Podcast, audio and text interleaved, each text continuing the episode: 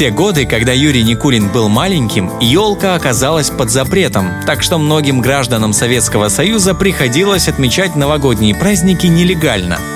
Родители Никулина рождественское дерево не покупали, но все равно поддерживали в сыне веру в Деда Мороза.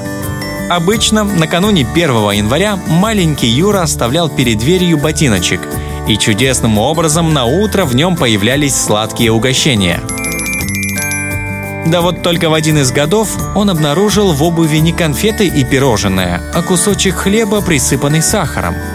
Юра страшно возмутился, мол, с чего это Дед Мороз стал таким жадиной? Отец будущего артиста пообещал разобраться со сказочным старцем. И действительно, на следующий день все в том же ботиночке Никулина ждал вкуснейший пряник в форме рыбки.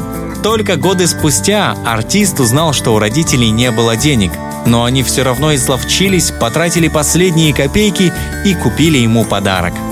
И как же он был им благодарен за это тепло, заботу и сохранение веры в чудеса. Ведь в новогодние праздники это именно то, что нужно каждому из нас –